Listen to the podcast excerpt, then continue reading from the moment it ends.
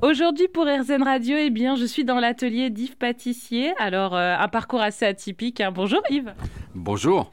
Alors euh, là, aujourd'hui, euh, vous allez déjà nous expliquer que vous êtes devenu sculpteur de terre, mais vous avez d'autres créativités en vous, vous avez fait d'autres métiers. Est-ce que vous pouvez nous partager, nous raconter un peu l'histoire de votre parcours?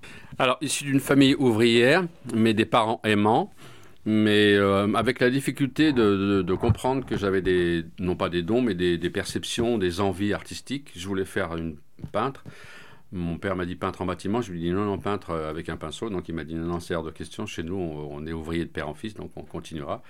Mais j'avais toujours cette âme d'artiste, entre guillemets. Je ne sais pas si je suis artiste, mais ça, le futur nous le dira.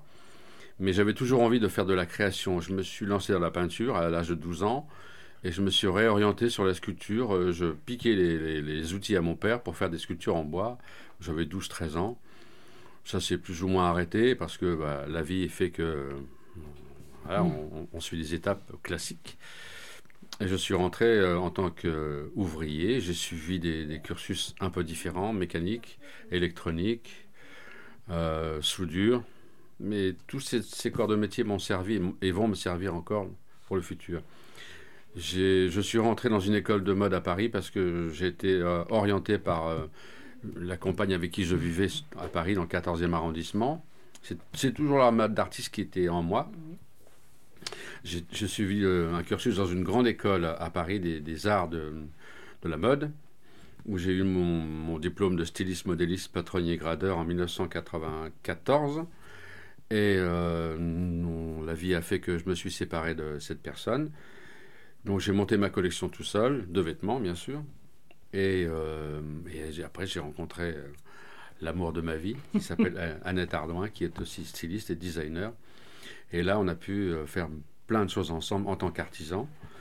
Et en tant qu'artiste, j'ai déjà fait quelques expositions qui ont pas mal marché. Et voilà, je me suis lancé dans, dans la terre.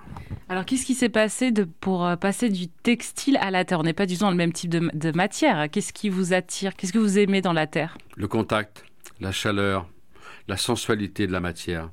J'ai essayé le bois, j'ai fait une belle pièce en bois euh, chez un maître artisan qui est ici à Saint-Cyprien, mais je ne trouvais pas des sensations euh, artistiques et, euh, et autres dans, dans le bois.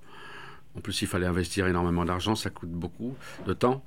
Et la terre, j'ai toujours eu des, j'ai toujours fait de la terre depuis 10-12 ans. Mais avec la terre, on, on donne un mouvement, on donne des volumes, on donne de la grâce avec la terre. Ça rappelle un peu la mode, hein, tout ça.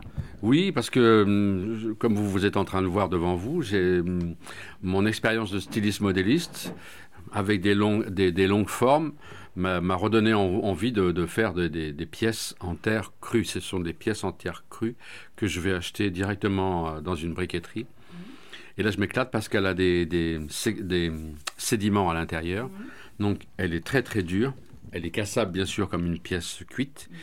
Mais l'avantage de cette terre, c'est que je ne suis pas obligé de la cuire et je ne suis pas obligé de la vider à l'intérieur. Ah, d'accord. Donc, elle est, la terre n'est pas cuite. C'est quel- c'est de l'argile? Ça reste de l'argile? Bien sûr, c'est de l'argile, oui, oui, de l'acide, avec des, des sédiments, des, des- des résidus de, de coquillages de millions d'années. Elle est macérée, écrasée, broyée, filtrée. Elle passe dans plusieurs bains. Et euh, moi, je l'achète sous forme de, de- de terre compacte.